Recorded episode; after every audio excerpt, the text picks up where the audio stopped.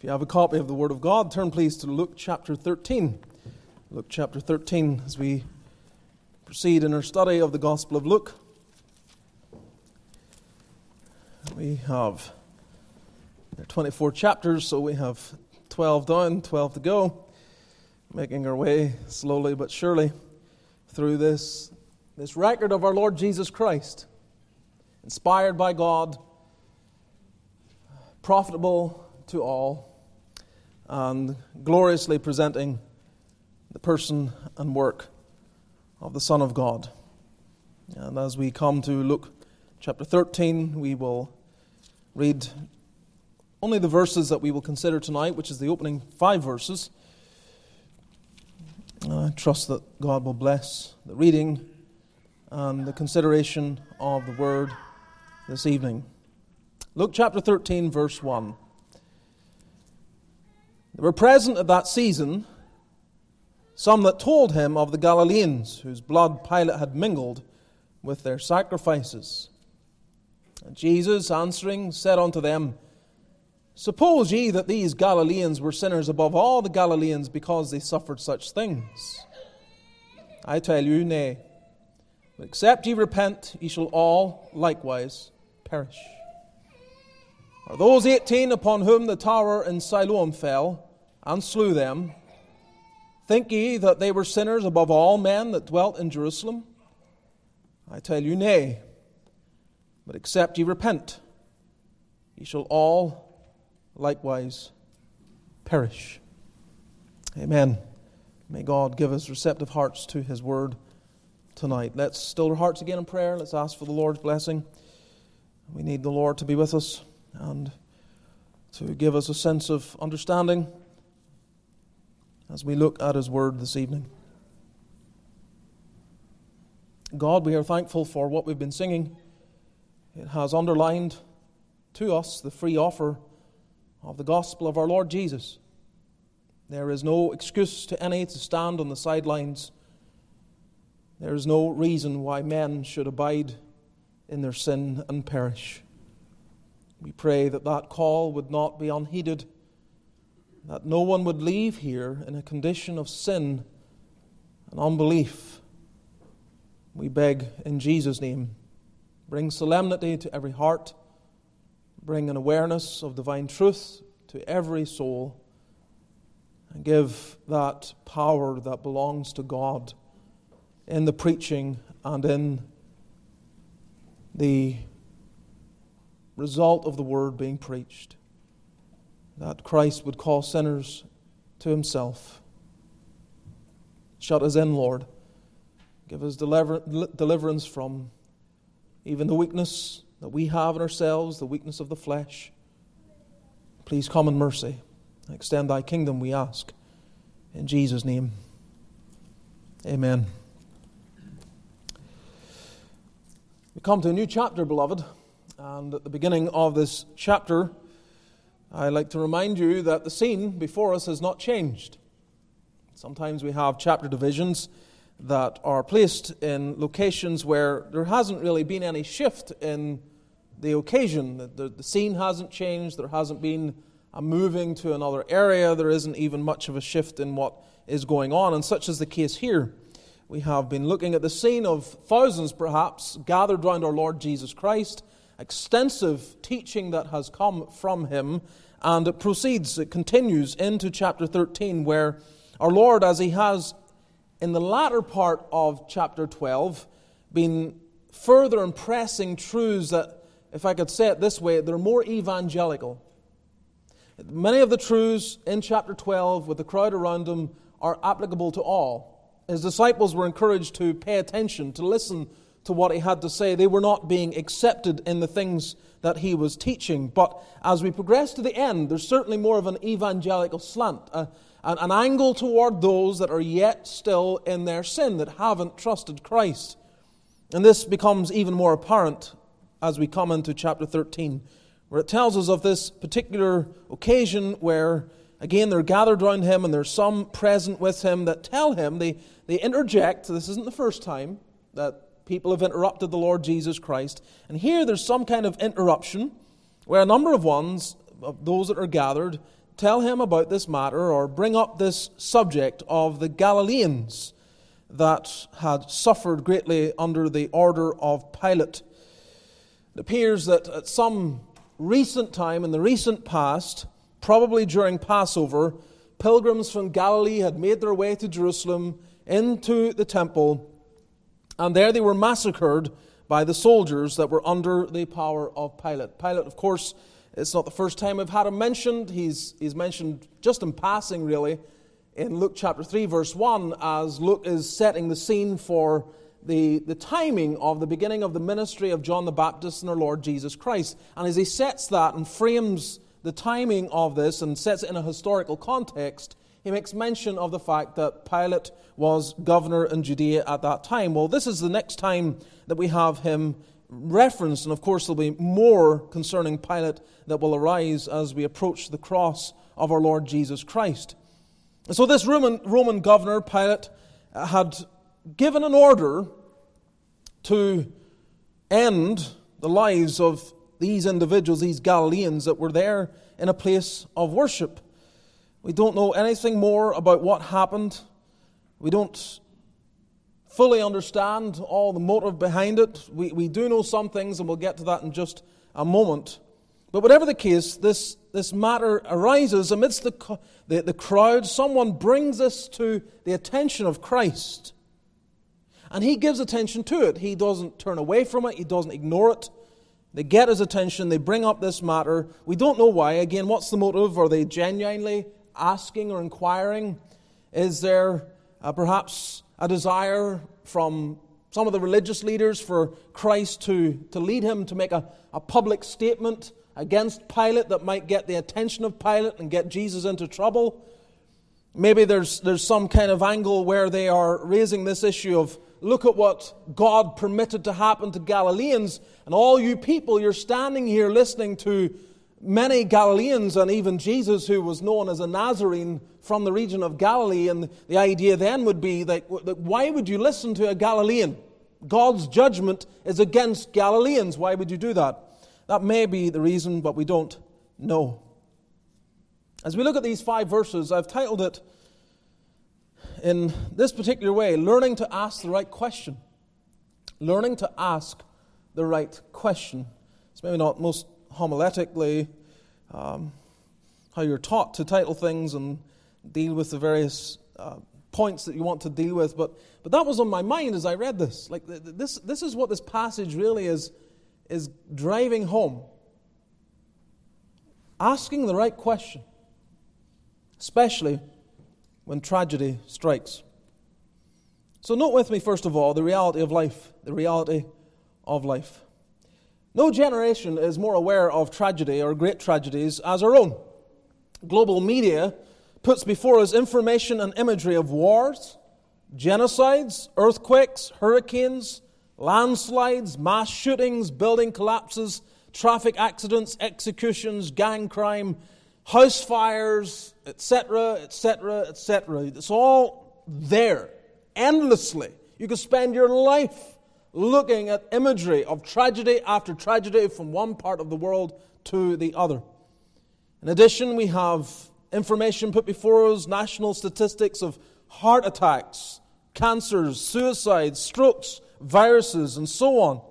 And faced with all this suffering, we, we we realize that, that there's something we have to do about some of it. We have these regulatory bodies that, that look at buildings and make sure they're up to code or make sure that food hits a certain standard so that disease doesn't spread among the populace. All these things are trying to limit some measure of catastrophe or tragedy that may strike the people. But tragedy is a reality of life for all the measures that we have, whether in America or anywhere else all the measures to try and limit tragedy do not prevent it. And in the passage before us, we're given two types of tragedy. First, there's the tragedy that is caused deliberately, we might say, in verse 1, where these people that gather around the Lord Jesus told him of the Galileans whose blood Pilate had mingled with their sacrifices. And then you have the tragedies caused accidentally, which is raised by Christ in verse 4, where he mentions the 18 upon whom the tower in Siloam fell and slew them. So there's tragedies that are caused, first of all, by a deliberate act, caused deliberately.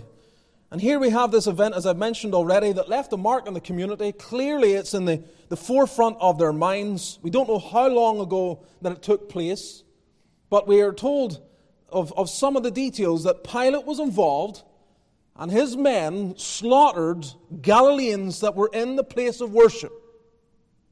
Probably in Jerusalem, as I've said, for Passover, in the temple, engaging in worship, and such is the, the massacre of them, whatever number, their blood mingles with the blood of the sacrifices. That's a very graphic scene that's put before us, and it's hard for us really to place ourselves in the temple during a time like Passover when tens of thousands, if not hundreds of thousands, of, of animals are being slaughtered. But it may be that this group of Galileans were specifically targeted. It wasn't Pilate just endeavoring to kill random people. Gamaliel, who was a Pharisee and a great religious teacher among the Jews during the time of our Lord, he makes reference in Acts chapter 5. Of course, the scene is, you know, what to do with these disciples and followers of Jesus. And he gives some examples of, of previous men that had arisen and, and how God had dealt with them, how things had transpired. And in Acts 5.37, he speaks of this man, this man Judas of Galilee that arose in the days of the taxing and drew away much people after him. He also perished, and all, even as many as obeyed him, were dispersed. So he makes reference to this Judas of Galilee who got a, a, crowd of people around him, had his own disciples, endeavored to cause trouble. I mean, this was really the issue. The Galileans, some of them, had a tendency to revolt against Roman occupation. And so they were, they were, they were associated with this kind of effort to, to ignore and revolt against Roman occupation in the area. Maybe this is connected, we don't know. Maybe the Galileans that Pilate killed were part of or an extension group of the same kind of mindset. People that were endeavoring to revolt against. And, and Pilate sees this and does what tyrants have done in various times, in various places. If you can, if you can exaggerate the tragedy, it will suppress any idea of revolt. Leaders have known this for, for centuries. They try to do the most gruesome acts in order to put such fear into the people. It's not, it's not just to keep them in control in, in the moment, it is to suppress any desire to revolt in the future as well. So, this is a horrific scene. It's tragic as you read it. Think of the families involved, people that would have heard of it, the, the horror that would have entered into the heart of the Jews, the people that would be absolutely uh, offended by the fact that this took place. They didn't wait until they left the temple. I mean, he couldn't even maintain a certain decorum towards the place of worship. It happens in the temple during worship as sacrifices are going on. The Galileans, perhaps, that they thought they were safe there. Maybe had an idea Pilate won't, he won't touch us while we're here. But he did. So you have tragedies caused deliberately. But I say that Christ brings out in the midst of his discussion and his response, and we'll look at it, various aspects of it in just a moment, but just again to point out verse 4, when he tells them how to deal with this matter, he adds in another event. Those eighteen upon whom the tower in Siloam fell and slew them, think ye that they were sinners above all men that dwelt in Jerusalem? This tragedy was also well known. He's raising it to the attention of the people because they were familiar with it. Siloam was a pool near Jerusalem, and there was near to it a tower, and evidently, again, everyone's aware of the fact that on an occasion the tower fell and 18 people died on that occasion. Now, what's interesting about the example given by Christ is not only is this accidental rather than deliberate, but it's also less likely to be Galileans. It's probably people who are from Jerusalem or around that area. So he removes any sense that what has happened to the Galileans was because they were Galileans. He removes any sense that there's some kind of ethnic attachment to the judgment of God. He's saying, what about those people? Those people there, again, large majority of them probably from the area in Jerusalem. Were they greater sinners? Is it something to do with where people are from? And again, of course, he's eradicating any kind of thought in relation to that. So these, uh, this is the reality of life. We have this raised in verse 1, this tragedy. You have another raised by Christ. They're distinct in what happens. One's deliberate, one's accidental. But we come to this conclusion this is a reality of life. Tragedy is a reality. What we're reading happened 2,000 years ago, but we don't have to go, you don't barely go through a day without hearing, or certainly a week without hearing of some kind of tragedy. Some of them are deliberate. We are horrified. Terrorist activity. I grew up with a whole history of knowing that, and even young enough to, to see and hear of various tragic terrorist events happening in the country where I grew up. You yourself are well aware of various activities similar to that, whether it be things that have happened in bygone era or even right up to date. Tragedies where you can say deliberately someone intended to do harm. But we're also familiar with the things that happen somewhat, we might say, accidental. No one intended it to occur. It wasn't a deliberate effort to try and destroy life or end life or bring harm. It happened, though. It happened. And we lament that as well. This is a reality of life. You, you can try to put yourself in an existence to avoid tragedy. And you may imagine that your pursuit of the American dream and your success in seizing upon it will shelter you from it, but it won't. You'll be faced with tragedy. We all will. Every last one of us will face it. And there's no avoiding it. And sometimes it comes very close to home. But secondly, the reason for tragedy. The reason for tragedy. And to deal with the reason, of course, our Lord, in what He says here, He, he gets into their mind. I don't know if they said anything, but look at verse 2. Jesus answering said unto them, Suppose ye that these Galileans were sinners above all the Galileans because they suffer such things. When he makes mention of the event that he raises in verse 4, he says, Think ye that they were sinners above all men that dwelt in Jerusalem. Our Lord puts his finger upon the tendency of the Jews that when tragedy strikes, it's tied into, all of the time, it's tied into your moral position before God. There's something wrong with those people.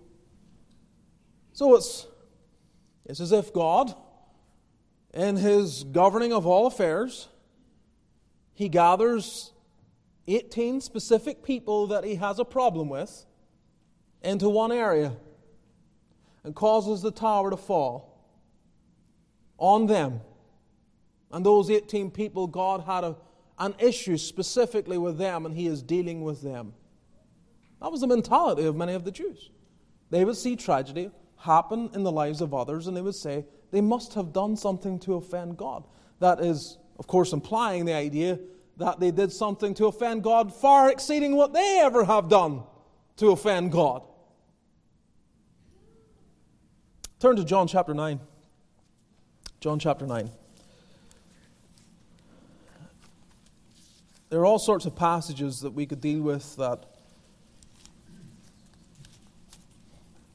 help us understand something of tragic events and the sorrows of this life.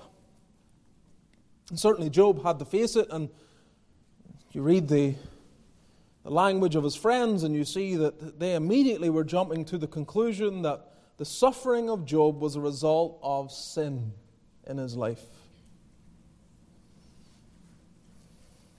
And you see this then even in the disciples, John chapter 9. Now,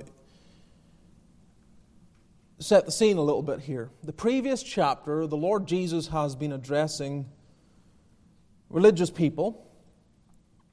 They make accusations about him, they don't believe in him. And in the course of what they say, they, they, they show their hand that they believe that because ethnically they came from, because they descended from Abraham, that they had the favor of God. They were born with God as their father because Abraham, ethnically, was their father. And Jesus, he points out very, very clearly this is not the case. He tells them that ye of your, are of your father the devil. And he exposes them, and they are very upset. Verse 59 says they took up stones to cast at him. And he leaves the temple, and as he leaves the temple, chapter 9 brings us to what he saw he sees a man who, rather than being favored by God, clearly is, is apparently not favored by God. So, John 9, verse 1 And as Jesus passed by, he saw a man which was blind from his birth. And Jesus' disciples asked him, saying, Master, who did sin, this man or his parents, that he was born blind? Now, note what they do. They, they don't allow for any alternative. It's, it's a kind of A B equation here. It's either this or that. Right? Who sinned? Is it, was it the man? Or was it his parents? Who's guilty? Why then is he born blind? Was it an error, a sin, a flaw, a wickedness in the man or in his parents? Jesus answered, Neither hath this man sinned, nor his parents.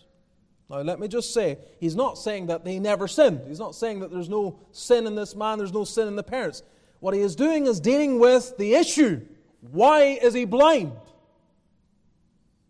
And he pulls from under the feet of the disciples any idea that he's blind because of sin, a particular event or wrongdoing, is the reason why God caused this man to be blind, either in his parents or in himself. Neither hath this man sinned nor his parents, but that the works of God should be made manifest in him. Now, I love this. I, lo- I love it because of the, the, the, little portion that we're given here, as well as the whole kind of gamut of, of what's going on here, because Christ is going to show that being born and bragging about advantages by birth does not make you any better before God. So he takes this man who has, has lived his entire life under a sense of judgment, where everyone views him as under judgment, whether it be his parents and their sin or his own. That's how people have viewed him. His entire life has been one of being cast out and oppressed as under the judgment of God. That's why he's blind. So he hones in on someone who is disadvantaged, and as you read through the entire story, he gives him his sight, he believes in the Lord Jesus Christ, he uh, obtains favor with God. He is disconnecting this sense of what to boast in. Christ alone is the answer. But narrowly looking at it, the disciples, they, they seem to notice. Jesus passed by, he saw a man, and his disciples, they, they see this this movement, this the physical locking of the eyes of Jesus on the man. And so they, they, as he looks at him, immediately they're thinking, what's he thinking? And maybe we can figure out what has happened here. Because chances are, as they had gone to the temple and left and so on, they had passed by this man many times. And he wasn't like blind Bartimaeus who cried out, Jesus, thou son of David, have mercy on me. He, he hadn't said a word as far as we're aware. So Jesus looks at him, and the disciples see, but they don't see as Jesus saw. Jesus saw a man with deep physical and spiritual need. The disciples saw a matter of theological inquiry. That's all they saw. This is a question. Let's, let's figure out the theology here of what's going on. They didn't see the soul of the man. Let me just, as an aside, say, dear Christian, please endeavor to see people in their need and not fall into the temptation to turn every event, tragic or otherwise, into a case study of theological discussion. Now, we can learn things, surely but people are people. They're souls in need. We need to see them, perceive the brokenness, the tragedy of their hearts, and how Christ is the answer for them. Now, this matter of connecting sin with suffering, because that's what's going on here, they see the suffering, they jump to sin. Right? And it's a delicate one. Because sin does bring suffering. We're going to see it in the very chapter we have entered into. Luke 13 ends with Jesus lamenting over Jerusalem because they killed the prophets and they're going to be left desolate. And there he draws a connection. Their actions, their behavior, their unbelief, their sin will have consequences in the desolation of the city. So it's not like it doesn't happen. But we have to be careful about where we apply it. Because the truth of the matter is, unless God has revealed it, we don't know. We don't know why a tsunami hits Southeast Asia and wipes out 200,000 people or more. We, we don't know why mass shootings occur or terrorist attacks are permitted to happen under the governance of God. We don't know.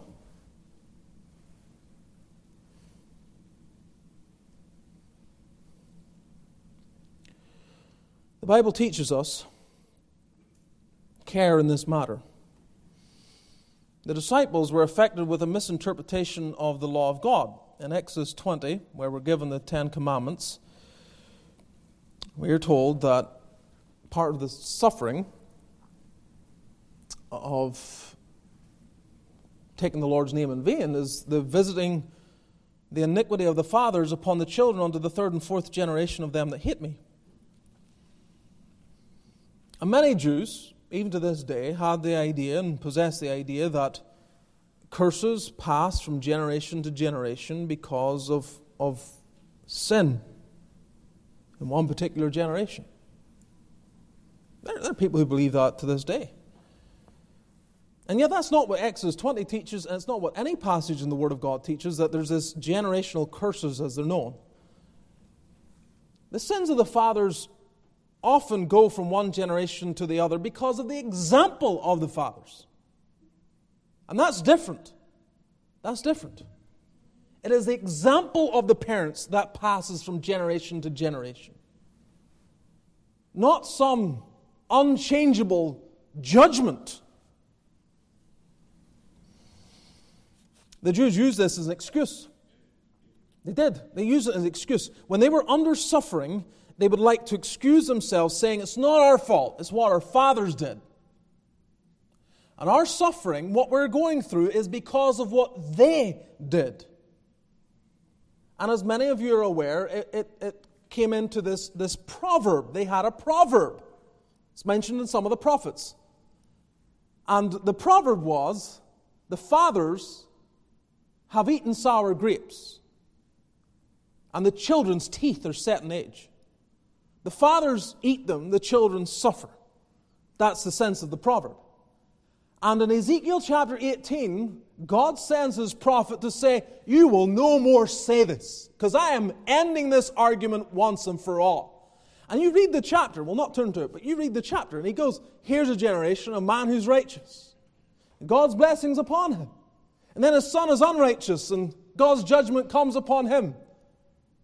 And then he kind of holds each generation accountable, and it's clear the conclusion really is the soul that sinneth will die. That's the conclusion of Ezekiel 18. The soul that sins dies. Not the soul whose father sinned suffers. No. But despite the fact that Ezekiel, I think Jeremiah also, but Ezekiel certainly and Ezekiel 18 dealt with this issue, it still permeates the thinking of the Jews, which is why the disciples asked this question Who did sin, this man or his parents? God's judging these people, this man rather, and it must be because of something his parents did or that he did in some way.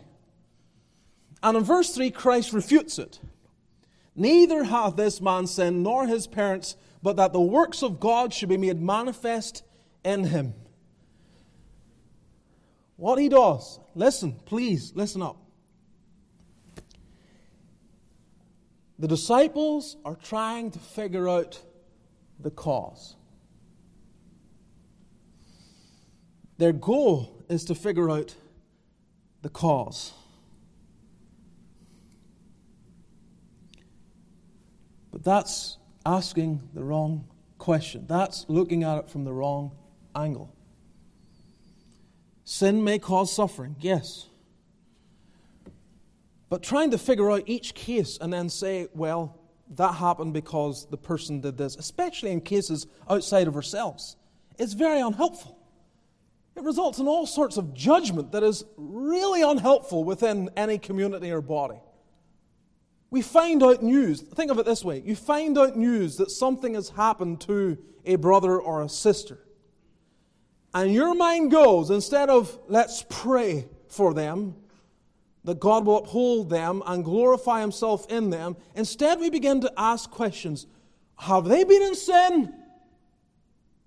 Or maybe we're aware of some distinct flaw in their life or something we perceive to be an error in their life, and we connect the two events. And we say, Well, I know he said or did, whatever it might be. And then this news of, of sickness or something else has come, and we marry the two. And it removes compassion from our hearts. I tell you, it's so dangerous.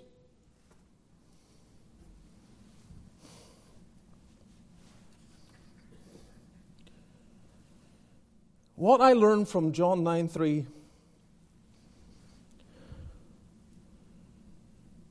Jesus deals with tragedy in this way.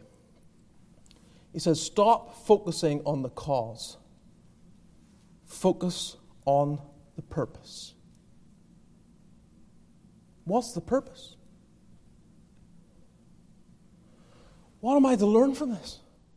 What is God doing in this? What is my response to this? In the instance given, stop looking at the cause. Neither did this man sin nor his parents, but that the works of God should be made manifest in him. There is a purpose. The works of God are going to be made manifest in him. Now, you start thinking this way, this, this is so liberating. It's liberating toward the community because I, I hear of a dear sister or brother that has been afflicted in some way my mind goes in compassion and in honor to my God and their God. Glorify yourself in this. There's a purpose to bring glory to God in this. God, bring it to pass. And with myself, it's the same. And for yourself. Who did sin? Did I sin, Lord? Did I sin? No, don't, again, there's a place. There is a place for honest analysis of the heart and the life. But not to stay in a place of morose and discouragement and lifelessness, spiritual lifelessness. You don't look and say, I have sinned and nothing can be done. You bring it to God, and He will have a purpose even where He will manifest His glory through that. So, please, underline it in your mind. In suffering, in tragedy, ask not, What's the cause? That's where you go. By nature, that's where you go. By grace, you ask, What's the purpose? What's God going to do here? I know that we, we may struggle with tragedy. Various forms of tragedy occur. But God is over them all, sovereign over them all. We've seen that in recent times. Think of the language I mentioned this recently in Exodus 4, verse 10 and 11, when Moses said unto the Lord, O my Lord, I am not eloquent, neither heretofore, nor since thou hast spoken unto thy servant, but I am slow of speech and of a slow tongue. And the Lord said unto him, Who hath made man's mouth? Or who maketh the dumb, or deaf, or the seeing, or the blind? Have not I the Lord? The disciples looked at it and said, Who did sin? God says, I am over this. I am over this. I'm going to show purpose in this. When you find yourself like maybe some that were in that crowd, going back to Luke 13, where they were related to the Galileans, maybe, maybe some of these Galileans were, were cousins of James and John or some far out relation, we don't know. Maybe others that Christ refers to of the tower falling upon the 18, maybe some in that vast crowd thought that I knew one of those people. And they're trying to understand why. Why?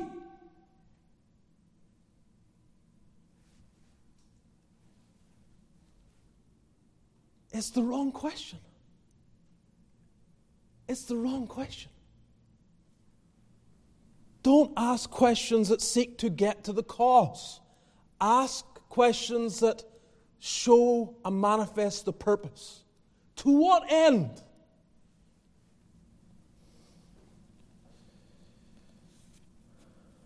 In the passage that we are dealing with in Luke 13, that's exactly what Jesus does. So he says to them in verse 2 Suppose ye that these Galileans were sinners above all the Galileans because they suffered such things? You think they did sin? That's, that's the kind of the language of the disciples. They did sin. Instead of focusing on the cause, he turns to the purpose. I tell you, nay. But except ye repent, ye shall all likewise perish. There's the purpose. There are unknown mysteries in the governance of God over this world, but you can learn lessons from tragedy. And the number one lesson is Have I repented? Am I right before God? Am I ready? This brings us, thirdly, to consider repentance for sin repentance for sin. We've seen the reality of life, the reason for tragedy. Now we look at repentance for sin. As we look at this, of course, this, this, is what Christ says in verse 3 and verse 5 Except ye repent, ye shall all likewise perish. Again, verse 5 Except ye repent, ye shall all likewise perish. there's, there's, a great, there's a great story in the life of George Whitefield that I think about when I read these verses. That tremendous evangelist, George Whitefield, was an Englishman, for those who don't know and God saved him and made him a mighty preacher. He was an Anglican, but he was more of an itinerant preacher and he traveled around. And as he traveled around, often he would preach not in churches but outside, and, and people would gather around him. Sometimes tens of thousands would gather to listen to George Whitefield preach. He made his way over here numerous times. Well, seven or eight times he was over in the United States. He had an orphanage in Savannah. He's, he's well known in church history here in America as well.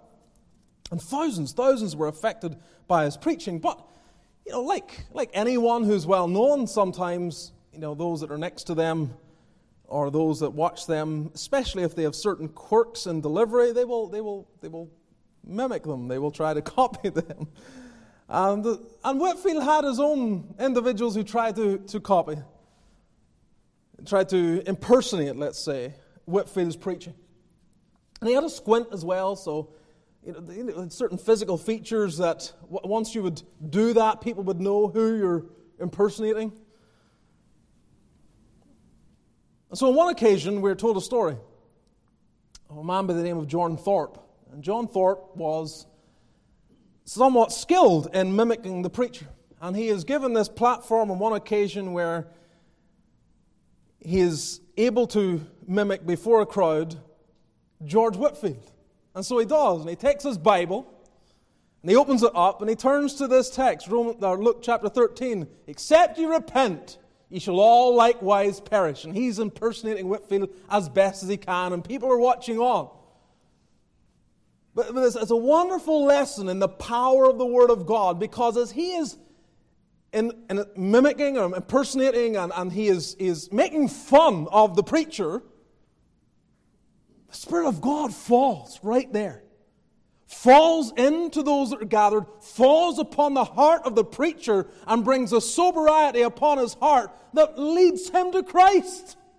It's wonderful. So every time you read Luke 13, you can remember that event in the life of George Whitefield when people were making fun of him and trying to impersonate him, and it led to their conversion.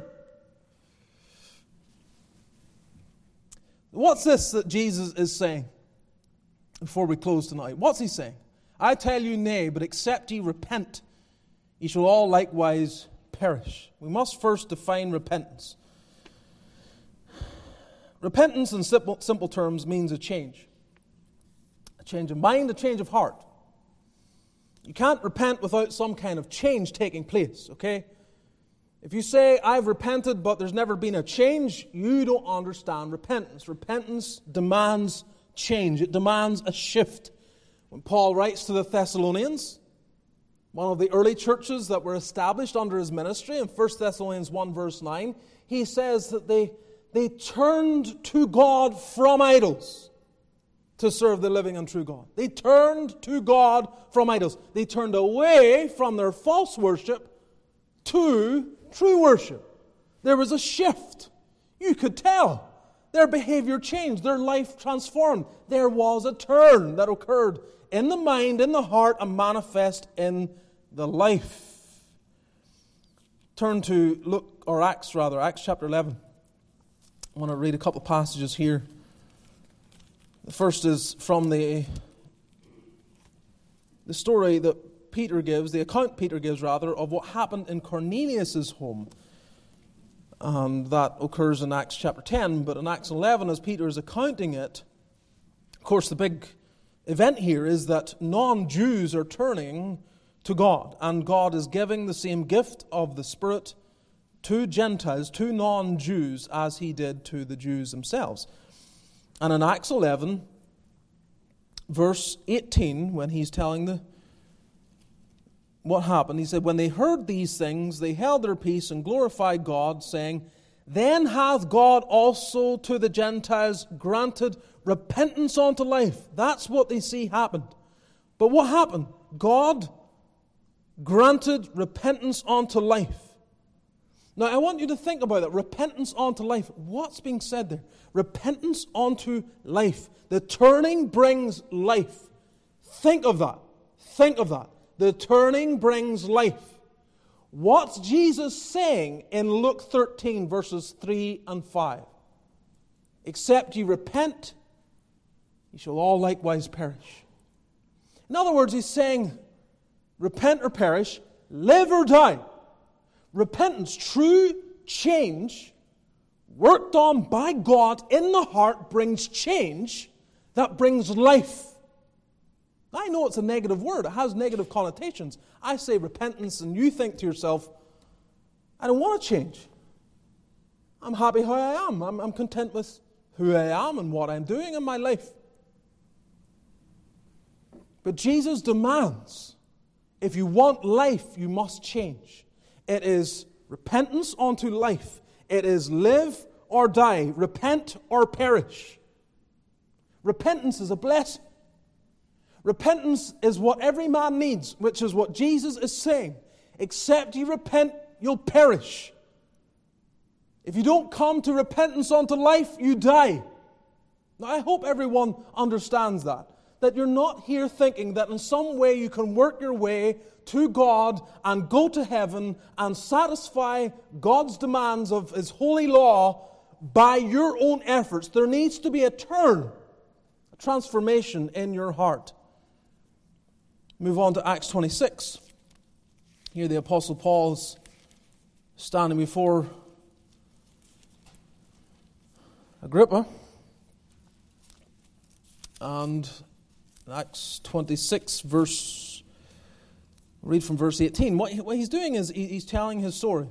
He's letting Agrippa in on his experience with the Lord Jesus Christ.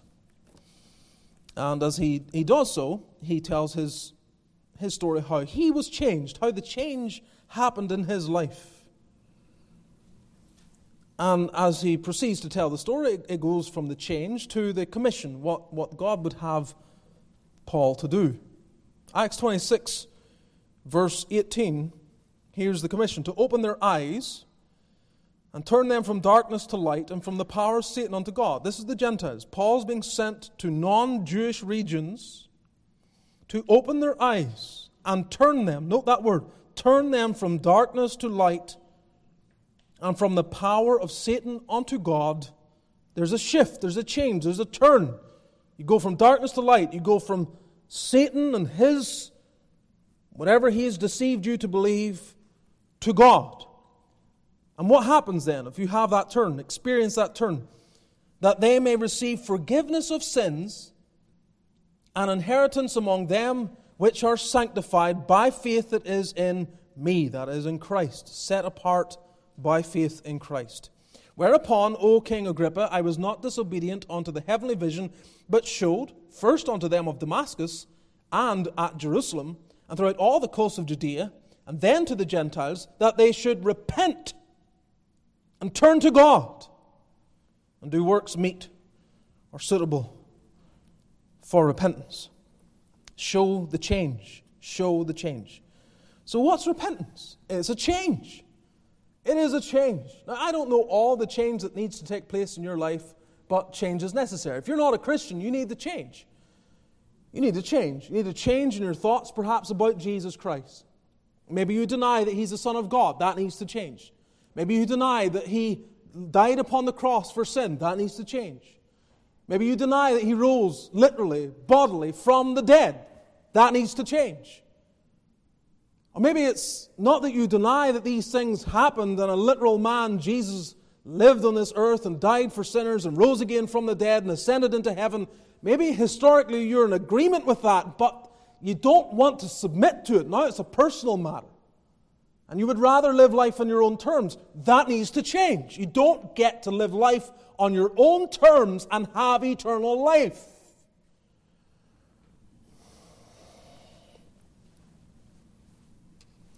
There needs to be change. No, it's good change. Christians here say yes to the change. We're glad of the change. We thank God for the change. We meet every Lord's Day collectively to praise God for the change, for what happened in our hearts and lives. We sing because we're a singing people and we want to sing a new song unto God. Praise unto Him for what He has done, transforming our lives. We want to make the world be aware of this transforming message called the gospel and the fact that others can embrace it as well. So we, so we send missionaries and we, we evangelize ourselves. We try to tell people about the Lord Jesus and influence them, knowing that ultimately we can't change them ourselves, but we, we put it before them and trust that God will use it to bring them to Himself, that they also might experience the change. And Jesus is standing before thousands of people, perhaps, certainly a vast crowd of multitudes. And they're bringing this matter of tragedy. What about the tragedy? What about this? And their thought is immediately to think that there's these, these must have been great sinners. And he said, Stop worrying about whether they were great sinners. You're a great sinner, and you need to change. If you don't change, you'll perish. So, defining repentance and doing repentance. I want to look at this before we close. There are many misunderstandings about repentance. Some imagine that you can't believe on Jesus until you repent. So they separate it and they suggest that there needs to be this hatred for sin before you can believe in the Lord Jesus Christ. And so, thinking that way, they treat them as two distinct things, and they sometimes then minister like they're two distinct things. So, they go out to the world and they preach judgment and law, and they point out sin, they point out sin, they point out sin, they point out sin. Little or no reference to Christ, just the law. All sin, pointing out sin, exposing sin, trying to make people feel the weight of sin, exposing the wrongdoing. You've committed adultery, you've lied, you've blasphemed, you've been disobedient to parents, you're guilty, you're guilty, you're guilty. And while it's all true, there's more to it than that. It's not just a matter of exposing the sin. They need to be aware of what they are to believe, not just about themselves, but about God's Son. What must they believe about Him? And so there has to be a marriage. If you're tempted to constantly bring law and judgment before sinners, you must, you must recognize there's power in the gospel as well. In fact, the gospel is the power of God. Now, the gospel includes the exposure of sin. No one would say for a moment that in Luke 13, Jesus is not preaching the gospel. Now, it's not a full orbed gospel, it's not everything involved, but it's a crucial part. And you would say then, because he's preaching the part, it is the gospel. But, but, we have to lead people to a broader understanding, not just of the wrongness of their life, but how salvation is obtained. Others view repentance as a work. So, since repentance is a work, and we're preaching a message that salvation is without works, and we are, okay? The Christianity, message of the gospel, is salvation without your merit. Salvation is procured by the Son of God. It is a gift. The wages of sin is death, Romans 6:23, but the gift of God is eternal life through Jesus Christ our Lord. So the merit is Christ, it's not yours. But then they say repentance is a work. Since repentance is something that we must do, we have to turn. Therefore, we don't make any mention of it. We just need to get people to believe in Jesus. And that is wrong as well. Beloved, this the, the repentance and faith are two sides of the same coin. I have seen people and dealt with people who have turned repentance into a work. You know what happens to them? They often look at it and they begin to ask themselves, Have I repented enough? So Jesus is saying, Come to me, all ye that are weary and are heavy laden, and I will give you rest. Come to me. If any man thirst, let him come to me. That's what Jesus is saying. And with the sound of Jesus calling them to come to him, they're analyzing whether they have turned sufficiently from their sin. They're trying to measure it. Well, let me ask you at what point have you reached sufficient hatred of your sin? How do you measure that? You say, Well, I kind of hate my sin. I say, Well, well, explain that to me. Tell me what sins you hate. And then I can proceed to show you all the other sins that you've probably forgotten about and expose other areas that you have overlooked and say, oh, you're not even dealing with this, this, this, this, this. You're, you have all these other things that, that you do wrong as well, just like the rest of us. And if I was even more adept, as some might be, they could expose even more sin. How do you know you've, you've worked up enough hatred for sin? You don't. You don't. You cannot know. Repentance, then, is asking for a change, but it's not weighing the change. Right? It's not measuring it. It's not asking you, certainly, to measure it. It is turn, believe on the Lord Jesus Christ. And if you're believing on Christ truly, then you're, you're, you're turning, aren't you? That's why Paul says to the Philippian jailer, Believe in the Lord Jesus Christ, and thou shalt be saved. in his believing, he would turn. Turn from the old life, the old gods, the old beliefs, and trust in Christ. Your repentance then is a believing repentance. You're turning from sin to God. You are turning away but onto as well. You're recognizing the sin in your life and you're saying, Yes, it's real, preacher, I get it. I need to repent and I want to turn. And I turn, where am I turning to? I know the destination. I'm l- looking to Christ, leaning in upon Him, finding Him the port for my soul.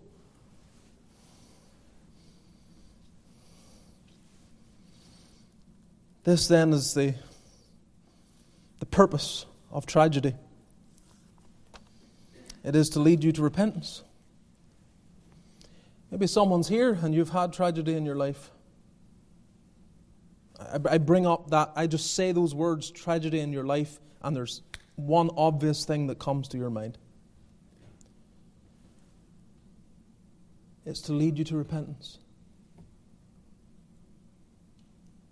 Except you repent,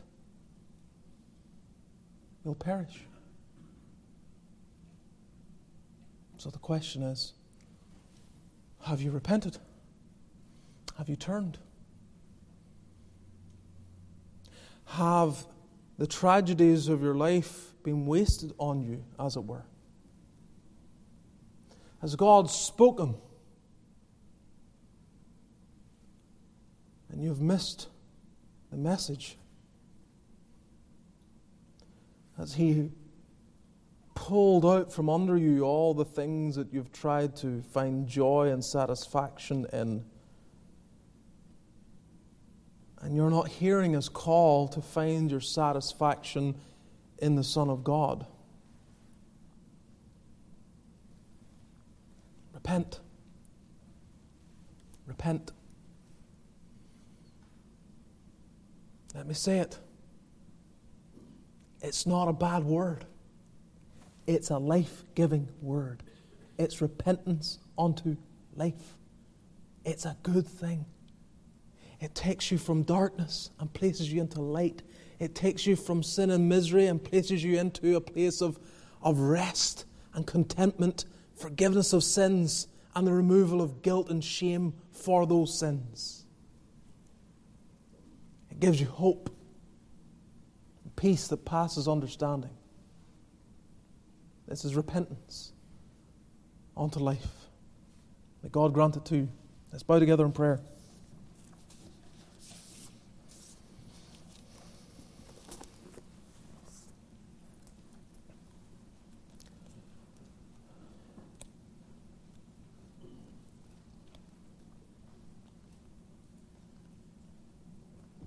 My friend, I, I hope that this message is not lost on you. The most loving person that ever walked this earth was Jesus Christ. And he stood before multitudes and with love incarnate, with more love than we can ever fathom, bursting out of his heart. He pointed to the tragedies as real as they are. And he said, Don't miss the message. Repent. Repent. Turn. If you need any help in turning from your sin and turning to God, you need me to open the Bible with you, I'll be happy to do so. God, I pray, use thy word. Help us, all of us, because we can't avoid tragedy. Help us to get our eyes off the curiosity. Help us to be delivered from the curiosity that wants to know the cause. Help us to ask the right question What's the purpose in this? What's it teaching me? Give us grace, we pray, to surrender to your will, to submit to your sovereign rule, and to turn from our sins unto Christ. Bless us, each and every one of us. Go with those that are downstairs, blessing the food provided, and grant that tomorrow we'll have an enjoyable time together. May the grace of our Lord Jesus, the love of God our Father, and the fellowship of the Spirit be with all thy people now and evermore.